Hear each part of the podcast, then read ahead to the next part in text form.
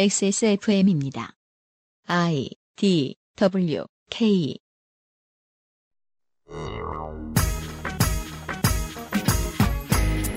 육피트의 한덩치 하는 괴력과 광속, 판단력과 지혜를 갖춘 근접전의 제왕, 반인반신. 저스티스 리그의 가장 단점이 없는 히어로. 원더우먼이 오랜만에 돌아온 스판덱스 영웅전의 주인공입니다. 저스티스 리그를 위한 예습 수준이 아닙니다. 이 하나의 히어로를 통해 엿볼 수 있는 숨겨진 지식의 가치가 만만치 않네요.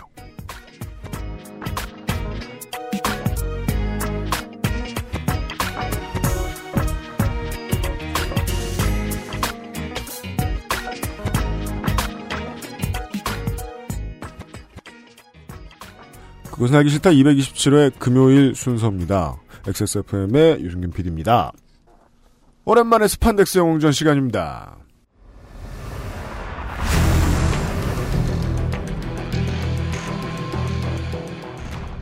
기본 교양, 슈퍼히어로 문학의 인해, 스판덱스 영웅전, 제9화, 원더원원,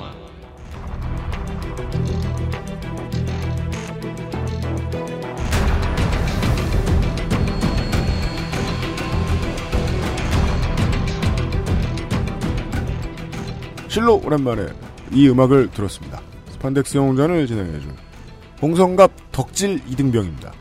안녕하십니까. 제 기억이 맞다면 음. 지난 마지막 스판덱스 영웅전은 2016년 8월 12일이었습니다. 아 그래요? 8개월, 9개월 됐네요. 탄핵 정국을 뚫고 나왔네요. 원래는 그 중간에 한 번에서 두 번 정도 할 기회가 있었는데 네, 못했어요. 전부 다 탄핵 전국으로 그리고 대선 전국으로 집어 삼켜졌습니다. 네, 사실은 문책성이었습니다. 지금 와서 돌이켜보면. 그리고 이제 그, 예. 덕질인이, 덕질 이등병의 이제 잦은 미스플레이와 악송구, 예, 이런 것들을 방지하기 위한, 아, 덕질 감사원을 신설하였습니다. 아, 윤세민 덕질 감사원장입니다. 네, 안녕하십니까. 윤세민입니다. 근데 방송을 시작하자마자 그 감사원인데 덕질인에게 원고를 뺏겼어요. 그렇습니다. 자료 제출을 거부하고 앉았어요. 그리고 제 자료를 뺏어갔어요. 덕질인이. 물론 그동안도 이제 그 넷플릭스 오리지널 드라마나 이제 애니메이션 혹은 이제 그냥 뭐 정발되는 책들을 통해서 주목할 만한 작품들이 에, 덕질인이 얘기해준 대로 몇 개 있었는데 아, 오늘은 정말 그냥 지나갈 수가 없어서 간만에 해금되었습니다. 그렇습니다. 왜냐면 원더우먼은 그만한 상징성과 가치가 있으니까요. 그게 참 그렇대요. 아무 생각 없이 접근했다가 저는 이제 그저께 이제 2009년에 나왔을 거려 극장판 애니메이션을 봤어요. 네. 예. 원더우먼의 경우에는 앞에서 설- 말씀드린 대로 그 단점이 별게 없, 치명적인 단점이 별게 없잖아요. 그러니까 작중 내, 내부에서 그래서 감정의 낙폭이 작아요. 네. 작품이 전체적으로. 네. 왜냐면 저 양반은 자빠지지 않을 걸 알거든. 그걸 제외하면 그런 라이트한 느낌을 제외하면 아, 아주 신선하다는 느낌이 들었습니다. 이제 영화도 지금 1차 대전을 배경으로 하잖아요. 네. 옛날 얘긴데도 진부해 보인다는 느낌이 전혀 없었다. 근데 그 관련 컨텐츠를 하나도 안 본 사람 입장에서 질문을 하자면은 네. 감정에 낙차가 없고 실수가 없는 히어로라는 거는 노잼 캐릭터란 뜻 네. 아닌가요? 바로 그렇습니다. 근데 전 재밌었다니까요. 재미가 없다. 그게 사실은 이제 원작 세계에서 만화 세계에서 음. 원더우먼이 지금까지 받아왔던 오랫동안 받아왔던 대접입니다. 자 생각을 해볼게요. 음. 원더우먼은 DC 코믹스의 캐릭터 중 최고 위에 위치해 있어요. 슈퍼맨, 음. 배트맨과 함께 저스티스 리그의 핵심 멤버고요. 그 셋을 일컬어 트리니티를 합니다. 보통 삼위일체. 이제, 예, 그 이제 양덕들은 아, 이 저건 그냥 짬대접이다라고 아, 그, 평가절하 하기도 해요. 그렇기도 한데 1, 2, 3이고요. 그러니까 음. 만들어진 순서만 해도 음, 그렇죠. 짬이 워낙 그리고 잘 생각해보세요. 원더우먼은 최초로 페미니즘을 담은 캐릭터고요. 아, 네, 그렇죠. 최초로 대중적 성공을 거둔 여성 슈퍼히어로고요. 네, 가장 장수한 여성 슈퍼히어로고요. 네. 그 또 모르는 사람으로서 질문을 드리자면은 네. 여성을 상품성으로 이용한 캐릭터가 아니고 페미니즘 메시지를 담은 캐릭터인가요? 오늘 방송 내용을 쭉 들어보시면요. 음. 사실은 그 상품성이 의도된 전략이었다라는 것을 보실 수 있습니다. 음. 네. 이 감사원장의 이야기가 가치가 없는 것이 그 인권을 논한다고 상품성을 얘기 안 하는 건 아니죠. 그러니까 우리는 이제 슈퍼히어로 바깥의 이야기도 우리가 많이 하게 되니까 이 시간에는 예를 들어 뭐 샤프트 같은 그 유색인종 영웅이 나왔다. 음, 그거는 장사가 잘 될 거 알고 만든 거잖아요. 그렇죠. 네. 유색 인종들이 사줄 것이다. 첩보 액션물 옛날에 이제 TV에서 많이 해줬잖아요. 음흠. 그런 것 중에 70년대에 유행했던 폭시 브라운인가 하는 그것도 이제 주인공이 여성이었는데 총질 되게 잘하고 싸움 되게 잘하는 장사 될 줄 알고 그래 만든 거거든요. 여튼 음, 어쨌든 그런데 현실에서의 인기는 이름값과 상징성에 비하면 상대적으로 초라합니다. 감사원장이 말했던 것처럼 원더우먼이 말이죠. 그러니까 말이에요. 이게 우- 우리가 이런 질문에 대한 답을 오늘 들을 수 있을지 모르겠다는 거예요. 아 이렇게나 중요한 위치에 있는 캐릭터인데 사실상 이제 DC 역사의 본캐인데 본캐. 그렇죠. 예. 본캐 세 개 중 하나. 근데 이 본캐가 실사 영화로 극장에 걸리기까지 4반세기가 세 번 지나갔다는 겁니다. 75년 이상이 걸린 걸로 알고 있어요. 첫 최초의 영화인가요? 네. 아. 왜 이렇게 되었는가를 오늘 들을 수 있을지 봅시다. 광고를 듣고요. 네. 그것은 알기 싫다는 한국에서 처음 만나는 반값 생리대 29데이즈에서 도와주고 있습니다. XSFM입니다.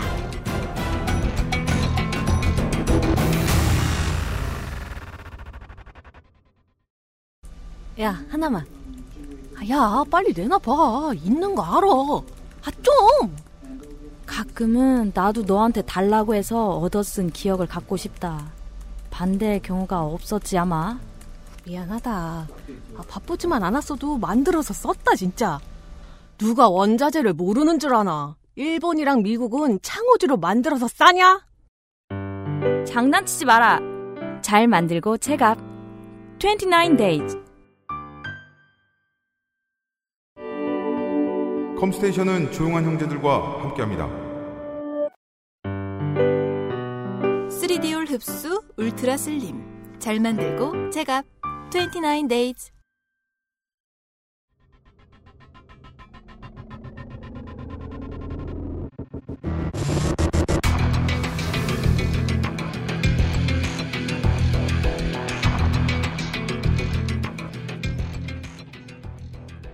광고를 듣는 동안에 아, 덕질 이등병이 29데이즈 성우 여러분 아, 되게 연기 잘하셨다고 얘기해줬어요. 네. 네. 진짜 어, 만드는 PD도 어, 성우 여러분들도 혼신의 힘을 다했거든요. 음. 네.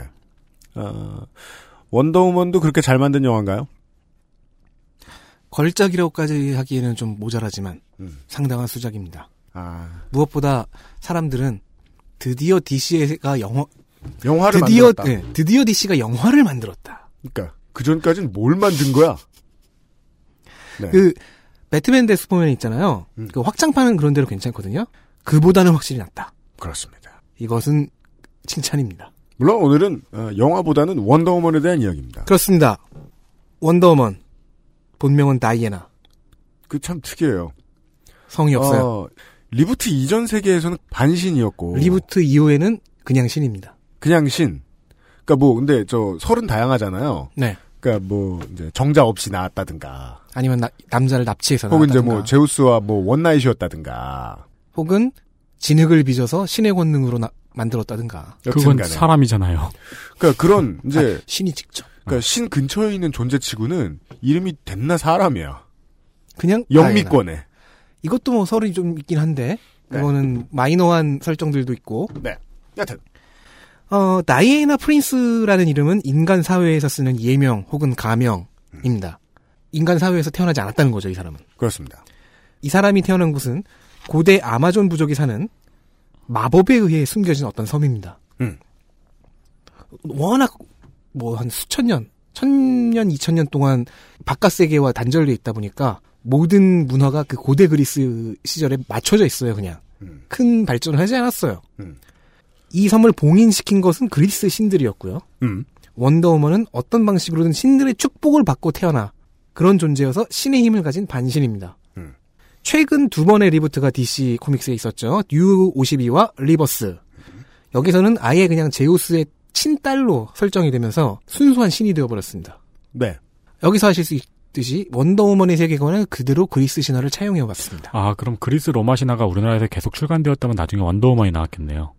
그렇게 되네요. 네. 어른가불의 노래가 계속 이어졌다면 스타크 집안의 아이언맨으로. 음. 이 고향섬은 음. 그 골든에이지 시절 40년대에는 그냥 파라다이스라고 불렸는데 시간이 지나면서 데미스키라, 세미스키라라는 이름을 얻습니다. 원더우먼은 그럼 능력이 뭐냐? 올림푸스 신들이 관장하는 주요 분야에 대한 초능력을 다 갖고 있습니다. 그러니까 히어로는 원래 먼치킨들의 세계잖아요. 이건 좀 너무합니다 시작부터. 심지어 심성까지. 뭐 그래? 왜냐면 헤스티아 여신은 가정의 여신이잖아요. 네. 네. 그럼 아이덴티티 아닌가요? 그러니까 전 그래서 스폰이 더 좋은 거예요. 이거는 훨씬 내가 저 음. 감정이입이 가능하거든. 좀 더 파괴적이니까 네. 이거는 나- 나중 회차를 위한 그 스포일러인데 음. 아이덴티티가 그 영화 얘기한 거잖아요. 존 쿠스닥 주연. 의 네. 음. 그런 류의 캐릭터가 마블에 한 명 있습니다. 나중에 아하. 해요. 음. 네. 덕질인 같은 소리 하지 말고. 엑스맨 계열 캐릭터예요. 하긴 덕질인이구나. 그 뭡니까? 네. 이거 뭐 존신하다. 네, 완전 무결이죠. 네. 힘이면 힘, 반사신경이면 반사신경, 지혜면 지혜, 음. 내구력이면 내구력 다 있어요. 그러니까 심지어 심성까지 그 설정상 가도부어하고 싸우면 지지 않을 수 있어요. 이길 걸요. 네. 가도부어가 찢어지는 수가 있어요. 이런 완전 무결한 캐릭터가 템빨로 무장합니다. 음. 왜냐하면 올림푸스엔 헤파이스토스라는 대장장이가 있잖아요. 네. 대장장이이신 헤파이스토스가 이 사람이 쓰는 모든 템들을 다 만들어줍니다. 음. 티아라 형태의 그 왕관, 방패, 검, 음. 팔찌 이게 보통 대표적인 아이템인데 헤파이스토스는 하토리 한조보다 우월해요. 길빌 얘기하는 네. 근데 헤파이스토스의 능력도 원더우먼이 가지고 있을 거 아니에요? 아니요 헤파 헤파이스토스는 축복을 내려주는 대신에 템을 만들어주는 거지. 네. 아니에요. 잘 생각해봐요. 그게 이 영웅들이 말이에요. 그 손재주는 별로 없어요. 음. 예수님도 저 예수님이 되기 전에는 목수였잖아요.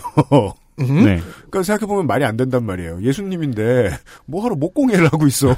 아니 근데 그 그리스 신들의 능력을 다 가지고 있으니까. 근데 그러니까 공예는 그 능력을 그대로 받은 건 아니고 그 축복을 받았다. 공예는 아무나 하는 것이 아니다. 음. 예. 어쨌든 그런데 헤파이스토스의 작품 중에 최고이자 원더우먼의 상, 상징인 마- 장비가 채찍입니다. 음. 진실의 올감이. 네. 얘기한 적 있죠. 여기에 묶인 존재는 진실만을 말합니다. 그렇습니다. 구속된 것도 짜증나는데 거짓말도 못해요. 따라서 거짓된 상태라고 할 수 있는 환각, 세뇌 이런 음. 것도 잠시 무효화가 됩니다. 묶여 있는 동안에. 네. 그 미란다 원칙도 쓸 수 없는, 쓸 그러네요. 필요가 없는. 거기다가 뭐 여담으로 여, 담으로는이 사람의 능력이 보통 신에게서 온 마법 계열이니까 음. 슈퍼맨과 싸운다면 슈퍼맨을 제압할 가능성도 있죠. 그의 약점은 마법이니까. 그렇죠. 이렇게 약점 없이 완벽하기 때문인지 카운터 파트너가 없습니다. 없어요. 유명한 빌런이 없습니다. 그 이러니까 일단 영화화가 좀 힘들죠. 일단은 슈퍼맨 하면 렉스 루터가 떠오르고요. 뭐 그 외에 뭐 비자라도 있을 것이고 여러 악당들이 있습니다. 근데 배트맨에게 조커는 뭐랄까 평생의 친구잖아요. 연인일 수도 있고. 그러니까 함께 철학을 키워나가는 사이, 철학 동호회 친구들이에요. 뭐 그렇게 말하면은 조커를 뺀다고 치면 쳐도 투페이스 있고 펭귄 있고 너무 많죠. 많아요. 리들러 있고. 네. 그런데 원더우먼의 빌런들은 인지도, 무게감 철저하게 밀립니다. 일반적으로는 치타라는 캐릭터가 어, 숙적 취급을 받아요. 래퍼요?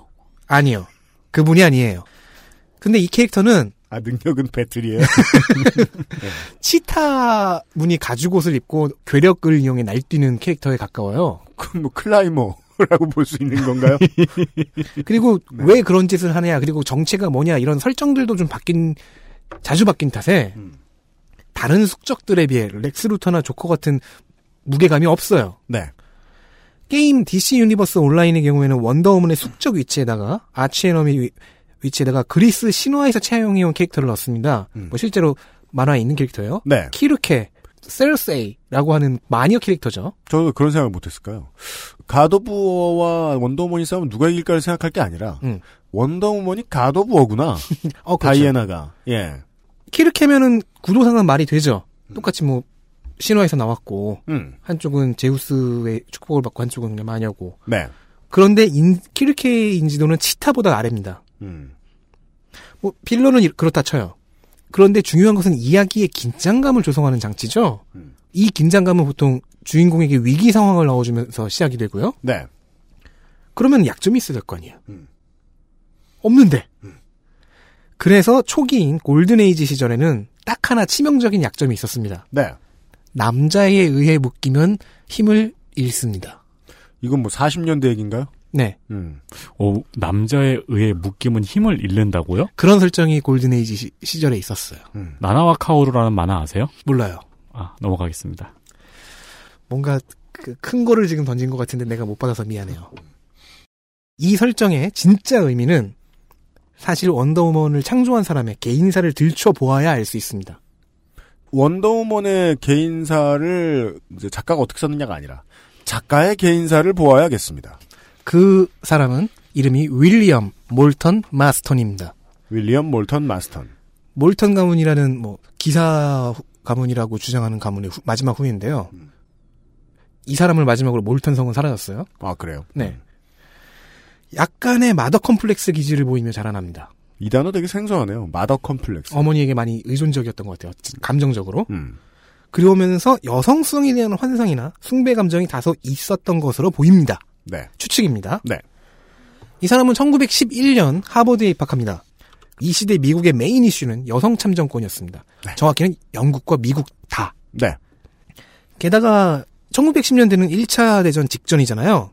이 시대는 어, 영국에서는 에멀린 팽크허스트라는 사람이 있었고요. 에멀린 핑크허스트. 영국 맨체스터. 1858년에서 1928년. 여성 참정권을 주장하는 사람을 일컫던 말인 서프로제트의 화신처럼 여겨지던 조직가. 도시 노동자의 참정권 획득 투쟁을 모티브로 한 과격한 방식의 전술을 동원하여 여성 참정권 문제를 영국 사회의 중요한 의제로 만들어냈습니다. 인도에는 소피아 돌립 싱, 이 사람은 게다가 황족이에요. 소피아 알렉산드라 돌립승 공주 영국 서포크 1876년에서 1948년 번잡시크 제국의 마하라자 돌립승의 딸 납세거부 등으로 대표되는 여성 참정권 획득 운동을 잉글랜드만이 아닌 인도에도 퍼뜨린 인물입니다. 에멀린 핑크허스트 사후 서프로제트 협회의 회장을 역임하였습니다. 이런 운동가들을 중심으로 여성 운동이 좀 더 적극적이고 과격하게 변화하던 시기였습니다. 네. 20세기 초의 화두들 중에 하나였습니다. 우리는 뭐 전장만 있던 걸로 기억하지만 여성의 참정권. 이런 식이에요. 의회에 난입을 하려고 해요. 음. 이- 일단 여기부터 과격하죠. 그런데 난입을 하기 위한 위장 전술로 시위대가 자기 몸을 쇠사슬로 건물에 묶는다든가 그런 퍼포먼스를 한다든가 그건 위장 전술이 아니라 자포가 아니에요? 그쵸. 그걸로 그거는- 눈길을 끌고 그 사이에 보- 본 데가 아. 이제 진입하는 거죠. 저 원고를 잘못 썼네요. 네, 아, 저는 그. 위장 전술을 쇠사슬로 묶으면 사람들이 쇠사슬인 줄 아냐? 그러니까 의회에서 못 끌어내도록 묶는다는 의미인 줄 알았는데. 그건 위장 전술이 아니지. 의회 바깥에서 뭐 창살이나 건물에다가 자기를 묶고 완력조지. 시위를 하고 있으면 그 사이에 에멀린 팽크허스트 같은 사람들이 이렇게 샥 들어가고 음, 그럼 굳이 쇠사슬이 중요한 게 아니네요. 그렇죠. 네, 밖에서 뭐 버스킹을 하고 있을 수도 있고. 예. 아니- 진실의 올가미를 휘두르고 있었대고. 그렇죠. 사슬로 묶어야지 눈이 눈길이 쏠리잖아요. 알았어요. 그리고 크롬 뭐- 도금하면 더 잘 보였겠네. 어 좋다. 어 우체통을 폭파한다든가 아니면 그냥 숫제 방화나 불을 놓는다든가 아, 네. 음. 성동 격서했다. 네. 어쨌든간에. 이 시대를 다룬 영화가 영화 서프로제트였죠. 여기서 팽크허스트의 배역을 메릴 스트립이 연기합니다. 비록 팽크허스트의 경우에는 노동운동에 부정적이었고 어, 돌립싱의 경우에는 황족이라는 출신이 있었고 음. 한 좀 모순되면 면- 면모가 있긴 했지만 아유, 보통 모든 인권 운동은 어, 나머지 근처의 인권에 대해서 눈이 멀었던 경우가 많죠. 이게 모순되었다는 게 약간 덕질인의 편견 아닐까요? 그러니까요. 여성 인권을 얘기하는 사람은 다 이쪽 편을 들어야 된다. 근데 이 건 때문에 이 노동운동에 대한 태도 때문에 딸 음. 날카롭다. 몇 명과는 이제 싸우기도 하고 그랬어요. 음. 이건 말이 안 된다. 우리는 여성을 위해 싸우는데 노동자들은 왜 거기서 빠지? 노동자들에 대한 시선은 왜 그따위냐 음. 뭐 이런 식으로. 싸울 수도 있지. 그죠? 그런 싸움이 나중에 이제 40년대 50년대로 가면 분화 과정으로 바뀌죠. 음. 네. 어쨌든 자 여성 운동가들이 투쟁을 이렇게 사회 전면으로 눈에 빡 보이게 섹시하고 강력하게 만들자 남성 지식인 사회에서도 지지자들이 행렬합니다. 음. 하버드대에는 하버드대 남성연맹이라는 데가 있었는데 이 단체가 대표적인 여성 참정권 지지 단체 중 하나였습니다. 한국의 남성연대와는 좀 다르죠? 내가 그 얘기하려다 말았어요. 저도 그 얘기 하려다 말았어요. 내가 잘못했어요. 우리가 안 하면 다 이유가 있는 거예요. 잘라요. 어, 음. 이 사람들이 하버드대에서 어떤 야- 연속 강연 이벤트를 기획합니다. 그런데 그 두 번째 연사가 에멀린 팬크허스트였어요. 하버드대 당국은 빡칩니다. 교내 강연을 불허합니다. 음. 그래서 근처 맥주집에서 팬크허스트 여사의 강연회가 열리는데요. 여기서 시문의 상록수 기억하십니까? 네. 그 마지막 장면이 벌어집니다. 아, 이 맥주집을 일종의 강당처럼 해갖고 한 200년까지 들어갈 수 있었는데 음. 창밖에 나무 위에 음, 사람들이 빼곡 키드로 찼다. 음, 이 강연에 참석한 사람 중에 하버드대 심리학과의 신입생으로 들어온 윌리엄 몰턴 마스턴이 있었습니다. 아, 그가 한참 뒤에 원더우먼을 만드는군요. 그렇죠. 그 과격한 운동가 팬커스트를 본 거죠. 그 강연에 감명을 받고 이 마스턴에겐 12살 때부터 우리식으로 하면 중학교 때부터 네. 사귄 여자친구가 있었습니다. 그 정략 결혼 아니에요? 그렇진 않아요. 예. 대, 세이디 대릴, 대릴 네. 애인인데? 이름은 세이디 엘리자베스 할로웨이. 음. 이제부터 할로웨이라고 부르겠습니다. 두 사람은 동갑이었고요. 할로웨이가 진학한 대학은 미국 최초의 여대인 마운트 홀리오크입니다. 음. 이미 이- 이 사람의 성향이 다 드러나죠. 최초의 여대. 여기서는 당연히 여성 참정권 반대론자가 한 명도 없었습니다. 실제로 토론이 열려고 했더니 반대 측이 한, 한 명도 없었대요. 음. 뭐 있을 수도 있겠지만 일단 팩트는 그랬다. 나오지 않는다는 거죠. 음. 나올 수 없는 분위기였다. 학교 분위기 자체가. 음. 네. 그 덕질 감사원장이 하는 얘기를 자세히 들어주십시오. 어, 홍성갑의 레토릭에는 언제나 이런 오류가, 오류 아, 가능성이 숨어 있어요. 아, 이 성급하면 안 되는데. 네. 홍성급이에요?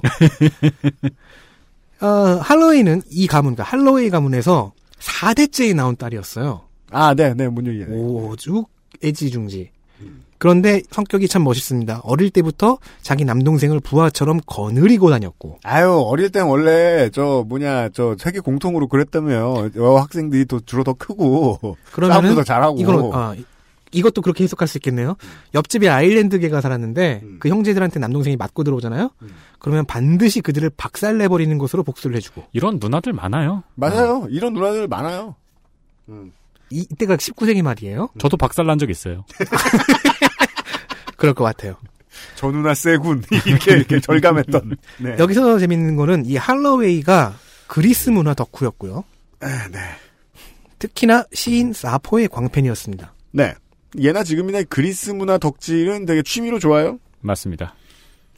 당시 여성운동의 조류에는 오랜 차별에 대한 그 반대향인지 여성 우월 정서가 좀 묻어 있어요. 특히나 그 도덕적인 면에서는 여성이 더 우월하다. 아, 이게 저, 이런 식으로. 인권운동 초기에 꼭, 저는 이제는 꼭 그게 필요한 수사라고 느껴져요. 지지자들을 끌어모으기 위한 양념이랄까요? 물론 이 정서는 아직까지 사람으로서 한 그 페미니즘 분파 한쪽에 몰려 있긴 하지만 음. 어쨌든 대표적인 요소가 이런 겁니다. 초기 여성주의 문학에서 자주 다뤘던 소재가 있어요. 그게 아마존 파라다이스입니다. 아마존 파라다이스라는 개념이 등장합니다. 개념이 등장하진 않았죠. 아까 얘기했었잖아요. 테미스키라. 개념이 두 번째로 등장합니다.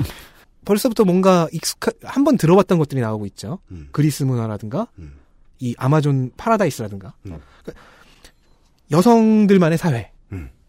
자, 1910년대 중반부터는 이제 페미니즘이라는 단어가 좀 더 보편적으로 사용됩니다. 음. 그래서 여성 우월 정서보다는 평등 평등이라는 가치에 좀 더 집중하는 조류가 여성 운동의 중심으로 떠올랐는데 이퀄리즘. 그만 그러지 마. 참지를 못하고 내가 안 써놨잖아. 안 써놓는 다 이유가 있는 거예요. 네. 마스터는 음.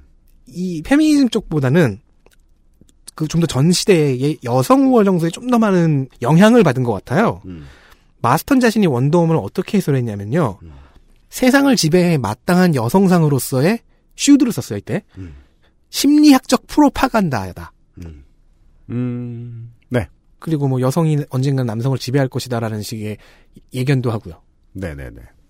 재밌네요. 여성이 세상을 지배할, 그러니까 세상을 지배할 만한 여성이라고 이야기를 하는데 그 여성상은 원더우먼이고. 무기가 진실만을 말하게 하는 올가미라는 거는 결국 윤리성으로 세상을 지배하겠다는 이야기잖아요. 그- 그런 해석도 가능하죠. 저는 그보다는 채찍에 더 집중하고 싶지만요. 네. 여튼. 마스턴과 할로웨이는 대학을 졸업하자마자 결혼을 했고요. 각자 대학원에도 진학합니다. 음. 둘 다 똑똑한 사람들이니까. 그런데 1917년 미국이 1차 대전에 참전하죠. 마스터는 입대합니다. 왜냐면 이때 사- 자기가 개발하고 있던 게 학부생인데도 네. 아. 개발해 오던 게 거짓말 탐지기였거든요. 그래서 이거를 어떻게 활용할 수 있지 않을까를 군내에서 시험해보는 거죠. 네. 그러다가 어떤 여자를 만납니다. 근데 가만 있어봐요. 지금 얘기가 네. 거짓말 탐지기 시험해 보겠다고 해서 군에 들어갔는데 어떤 여자를 만났대요. 그죠. 그 사람한테 이렇게 그 손바닥에 얹어놓고 제가 여기서 전기 그 오르는. 중요 아 그게 그게 아니에요. 네. 어, 이 사람은 이제 혈압을 이용한 걸 만들었는데 중요한 거는 음, 거짓말 탐지기라는 것 여기에 자기 학자 커리어를 걸고 있다는 것을 음. 먼저 얘기드리고 싶습니다. 네. 진실의 올마, 올가미가 떠오른다면 잘 따라오고 계신 겁니다. 아, 슈퍼히어로를 통해서 아, 그 시대의 흐름과 역사와 상식을 조망해보는 스판덱스 영웅전 8개월 만에 돌아왔습니다. 원더우먼 시간 광고를 듣고 돌아오지. 그것은 알기 싫다는 용산의 숨은 보석 컴스테이션에서 도와주고 있습니다. XSFM입니다.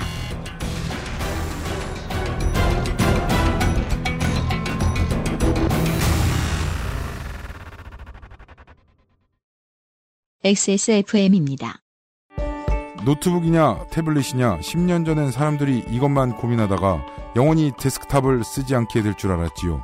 발열과 속도 저하, 활용도와 확장성의 한계에 부딪히기 전까지 말입니다. 어떤 업무, 어떤 상황에 안정적인 데스크탑이 필요한지 알고 계신 당신은 컴스테이션과 잘 통할 고객입니다. 품질 보증 기간 걱정 없는 신제품, 발열과 각종 고장에 대비 중인 조용한 형제들, 믿음까지 구매하는 비용이라고 보기에는 저렴하게 이를 데 없는 컴스테이션의 고사양 PC, 부품 수급이 불안정해질 때마다 눈물을 머금고 원치 않는 사양을 사야 했던 날들의 작별 컴스테이션과 함께 하십시오.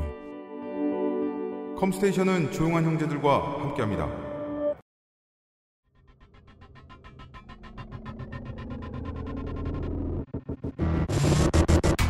네티즌 47호입니다. 지금 듣고 계신 방송은 제가 아직 나오지 않은 그것은 알기 싫다입니다.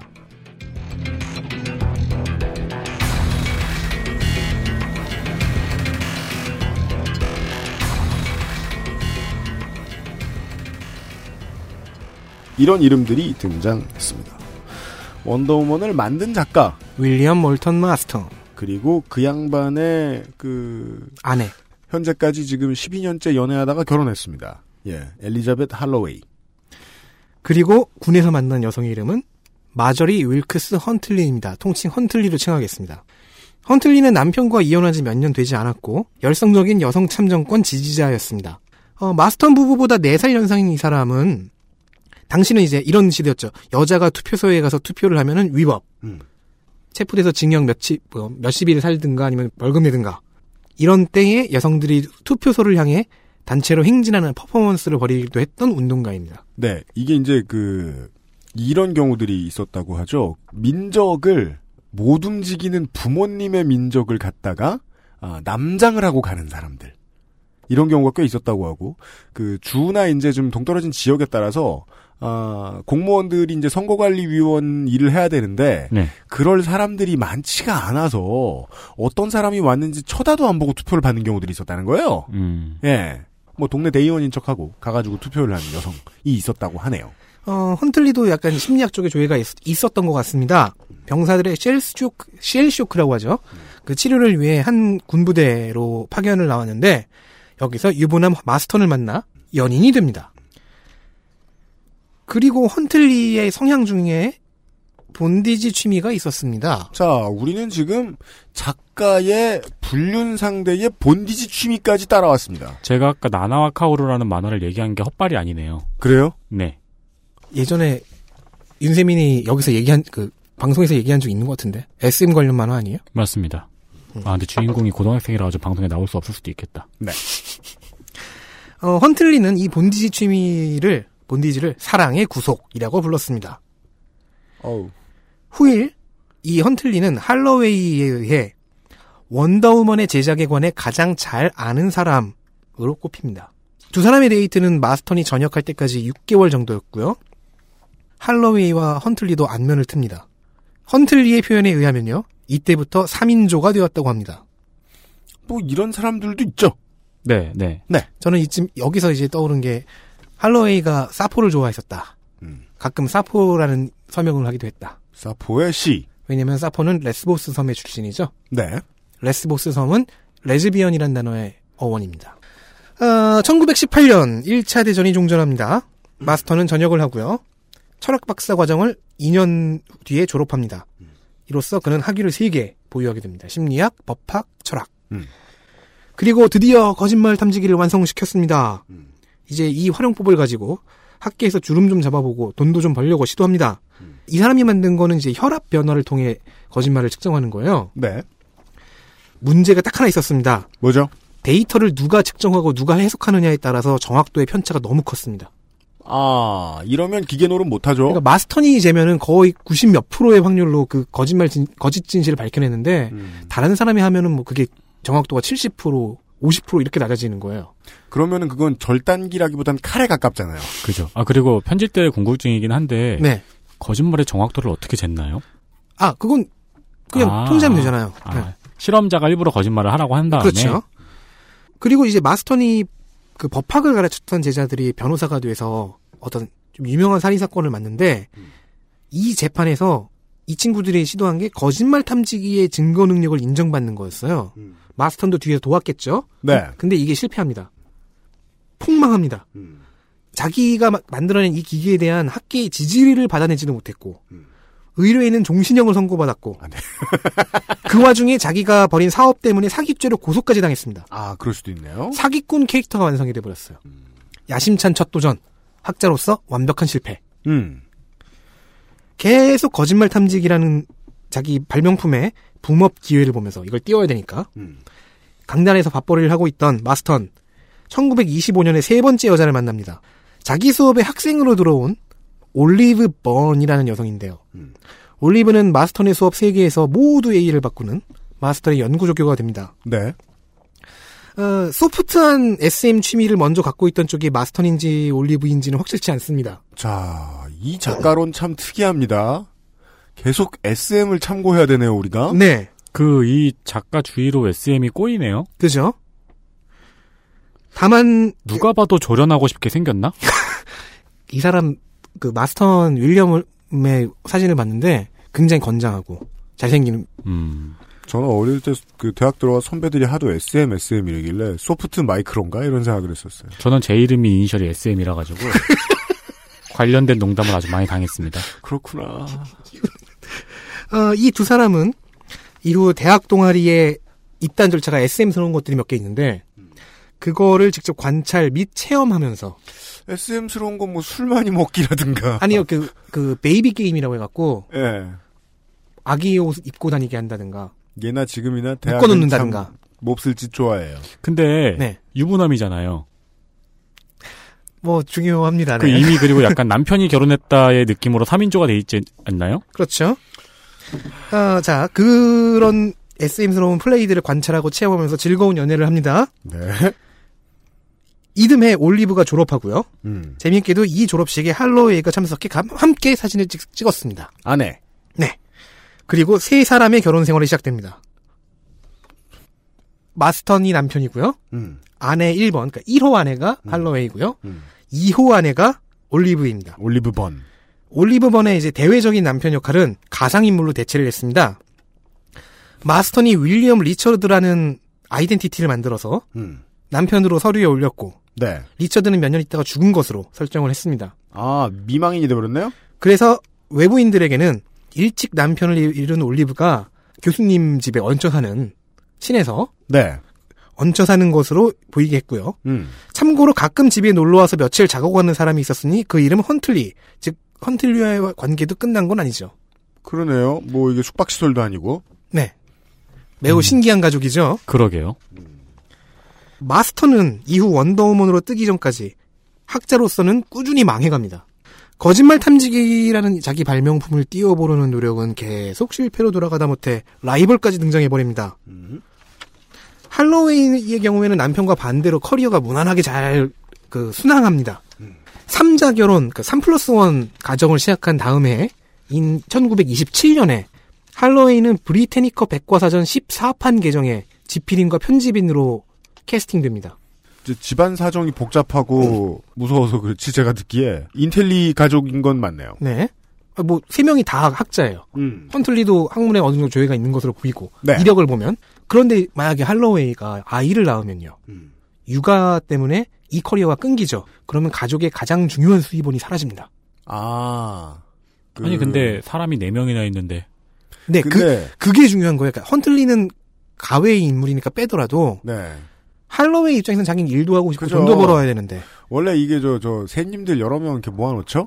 그럼 돈은 한 놈이 벌어요. 음 그건 그러니까 그래요. 이게 그 감호장 한 사람이 지금 생업을 놓을 수 없는 상태.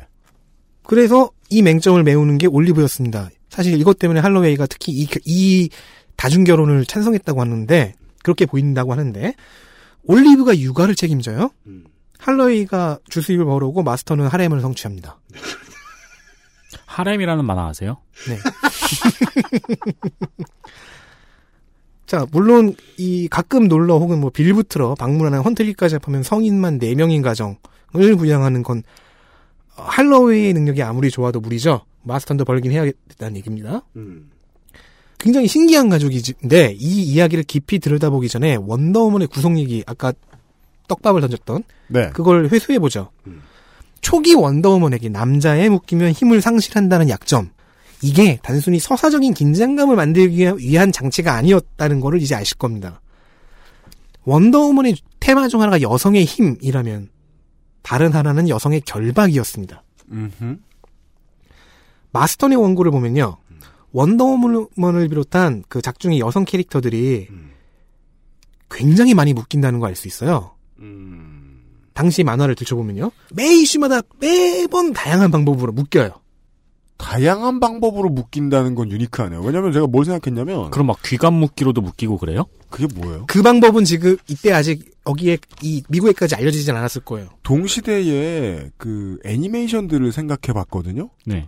로드런너 허구날 묶이고요. 그죠. 제리도 묶이고 그죠. 스머프도 묶이거든요. 네.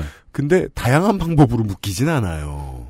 그렇죠. 아, 근- 묶이는 행위 자체에 그 뭔가 이미지를 부여한다는 느낌은 받지 않아요. 제가 어렸을 때 봤던 만화라서 그런지 모르겠습니다만.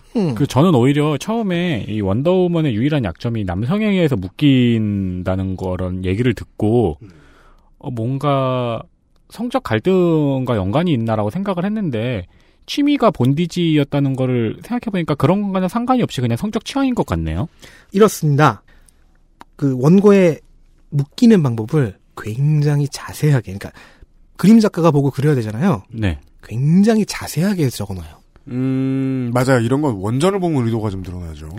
묶이는 것만이 아니라 원더우먼이 맞을 때의 장면도 굉장히 자세하게, 아. 쓸데없이 자세하게. 그리고 그 빈도도 많았다는 거죠. 그렇다면은 이전에 나온 본디지의 취미가 있었던 그 여성의 경우 본인이 묶이는 쪽이었나 보네요. 확실치 않죠. 아니, 마스터님 묶이는 쪽이었을 수도 있죠. 근데 마스턴의 성적 취향이 만화에 반영되었다고 치면은 남성이 묶는 쪽으로 자신의 성적 취향을 가지고 있으니까 반영하지 않았을까요? 그럴 수도 있습니다. 두 가지 다 가능하죠. 물론 이제 페미니즘 운동에서 그리는 만평이나 써낸 글 같은 것에는 이제 결박, 구속구 이런 게 자주 등장합니다. 왜냐면 그게 여성을 억압하는 기제를 상징하는 상징물로 적합하니까요. 특히나 그 묶인 여성이 구속을 끊어내는 장면, 탈출하는 장면은 여성 해방을 담을 수 있는 뭐 강렬한 컷이죠. 네, 그림으로는 그러네요. 하지만 원더우먼과 마스턴 일가의 역사를 추적해온 역사학교에서 질 르포어는 이렇게 해석합니다. 이건 페미니즘이라기보다는 패티시다. 그럼 대충 원더우먼이라는 캐릭터를 구성하는 요소들의 기원을 알 수가 있어요.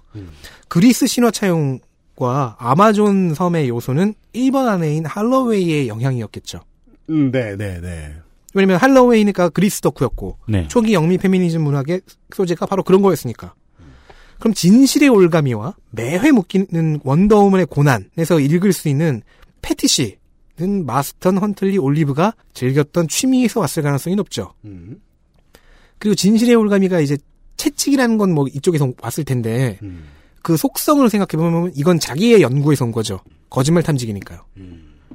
자기는 거짓말 탐지기를 못 띄웠지만 원더우먼은 띄우고 있는 겁니다. 음. 그리고 이건 제 의견인데요.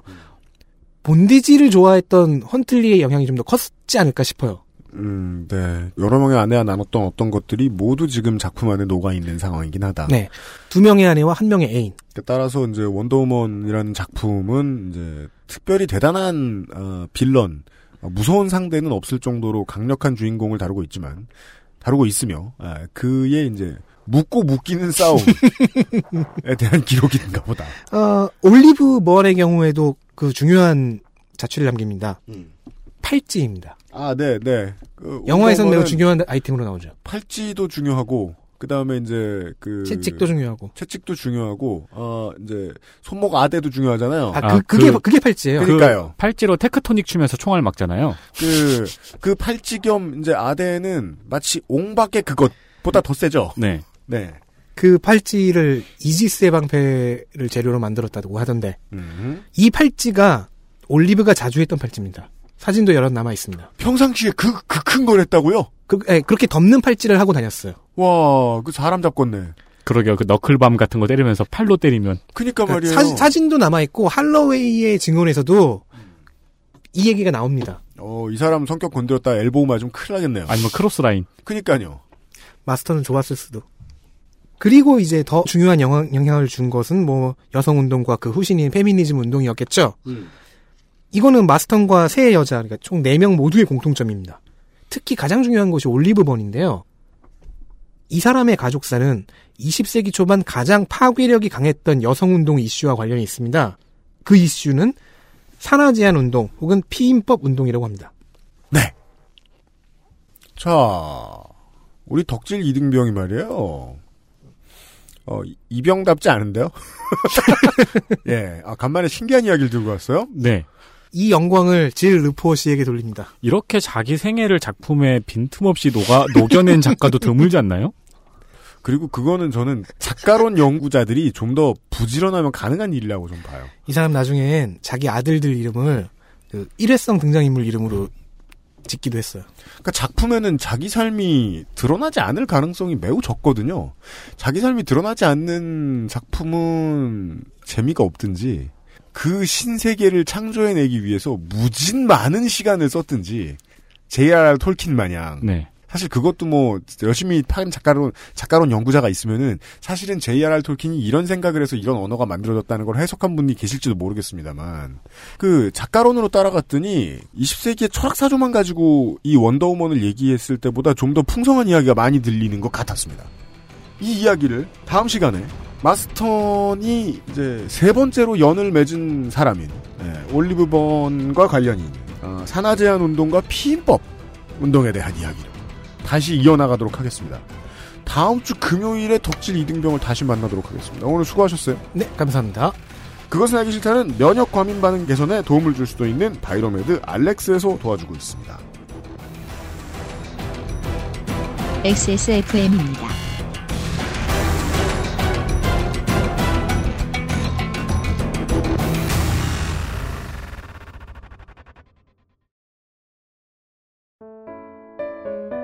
사람들은 면역 과민 반응을 잘 알지 못합니다. 그러나 우리가 말할 수 있는 것은 단 한 가지. 알렉스는 면역 과민 반응 개선에 도움을 줄 수 있는 건강 기능 식품입니다. 혹시 광고를 듣고 계시는 본인이 면역 과민 반응이라고 생각하신다면 알렉스가 당신에게 도움이 되어 드릴 수 있다는 말이죠. 비싸서 안 사시겠다고요?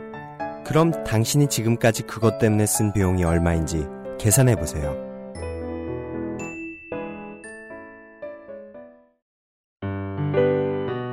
쓰리디올 흡수 울트라 슬림 잘 만들고 제값 29 days 면역 과민 반응 개선용 건강 기능 식품 알렉스. 면역 과민 반응 개선 기능으로 국내 최초 식약처 개별 인정을 받았습니다.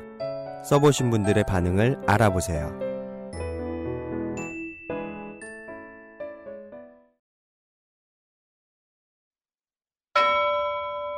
금주의 의사소통. 의사소통 시간입니다. 아, 저는 참고로 누가 너랑 의사소통하는데? 아니 저 청취자분들께 네. 약간 그 뭐라고 해야 되나 좀 섭섭한 게 있습니다. 원래는 지난주에 얘기하려고 했다 가 까먹은 거였는데 네. 개편을 하고 나서 한동안 그 새 정부의 바란다 시리즈로 오래 갔잖아요. 네. 사람들이 음. 조성주 소장님 어, 그 잘린 거냐 손희상 씨 잘린 거냐 음. 굉장히 걱정하고 찾으셨는데 아, 덕질이는 안 물어봤다. 저에 대해서 한 마디도 없더라고요. 네. 섭섭합니다. 네. 그러니까 이제 그 뭐 조성주 소장이 무슨 뭐 뭐 뭐 뭐 이제 이달의 특별 기획은 이제 군과 관련된 이야기들이니까 군을 예를 들어볼까요? 무슨 뭐 조성주 소장이 뭐 뭐 경비소대장 뭐 이런 거 하시는 분이야. 네. 되게 중요한 위치잖아요. 네. 손이상 고문이 뭐 작전실에 있는 뭐 장교야. 네. 예.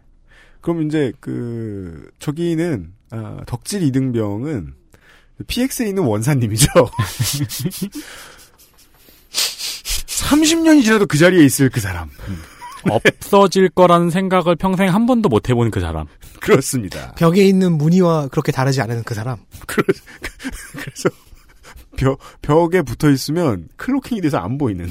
그렇죠. 왜 그 죽어도 고장 안 나는 가구 있잖아요, 집에. 삐걱거리지도 않아. 네. 너무 네. 잘 돌아가는 그 가구. 네, 그 자개도 잘 안 깨지고. 음. 예. 아, 그런 내구성 있는 아, 덕질인의 시간이었습니다. 트위터에 해시태그 IDWK와 함께 에, 방송과 관련된 이야기들을 남겨주시면 저희들이 봅니다. 키키앤지지님께서 노트북 광고 속 남자 목소리 윤세민 기자님 맞으시죠? 베트남 방송하실 때를 생각해보면 이제 광고 연기까지 되고 엄청난 발전. 유피디님 인재 양성도 잘하시네요. 감사합니다. 제가 인재 양성을 잘한다는 사실만 맞습니다. 세민이 아닙니다. 레노버. 포더스드. 증명이 되셨길 바랍니다. 아, 이건 왠지 확실하죠? 그 틀린 사실을 전제로 해가지고 의견을 적어주셨잖아요. 음. 그 사실은 틀렸고, 결론은 맞고, 중간에 저만 당했어요. 결론은 맞다. 윤 언더바 정님께서 오늘 다큐멘터리 앱스트랙트 디자인의 미학을 봤는데 2화에 팅커 햇필드가 나왔다고 보는 내내 저희는 UMC가 이거 보면 좋아하겠다. 아니야 이미 이 정도는 알 거야 등의 이야기를 나누었습니다. 아, 부부가 그런 대화를 하셨나 봐요.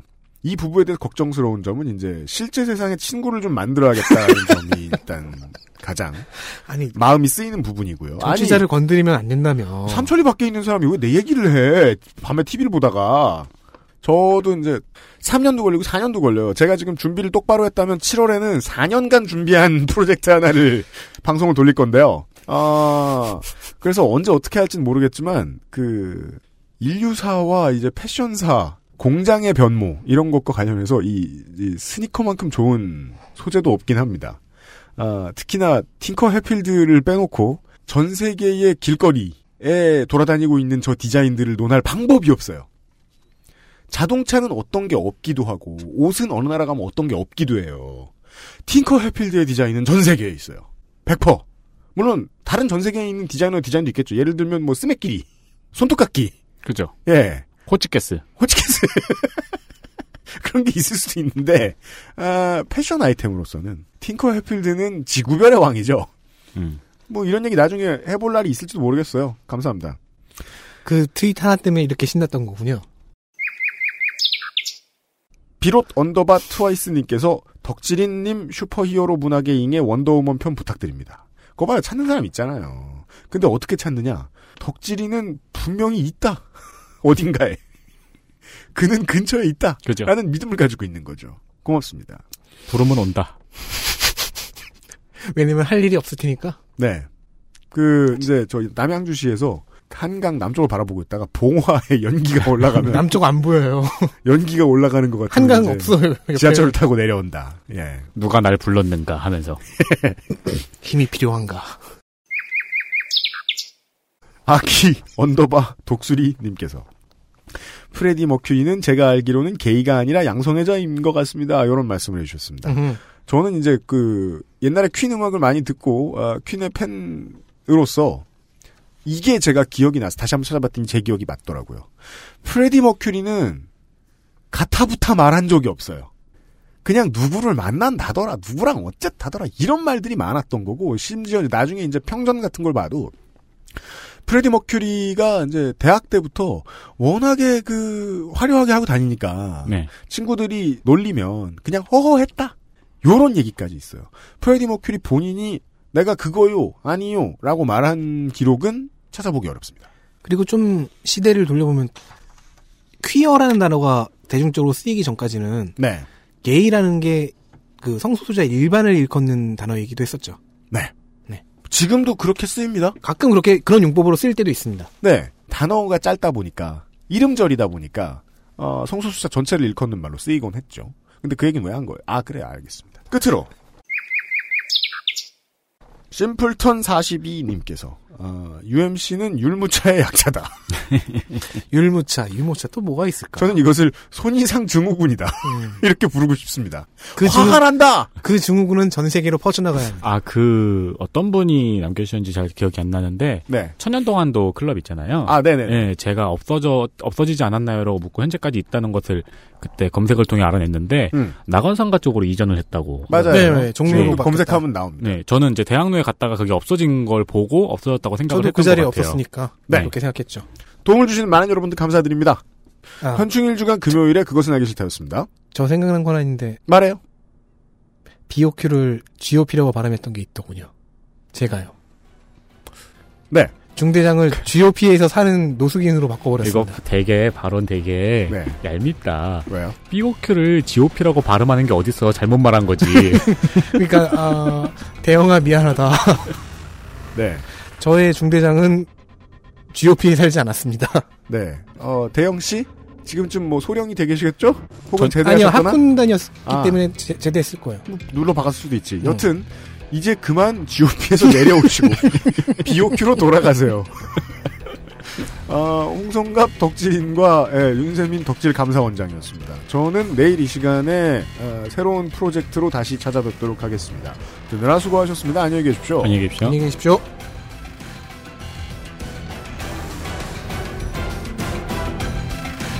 XSFM입니다. I D W K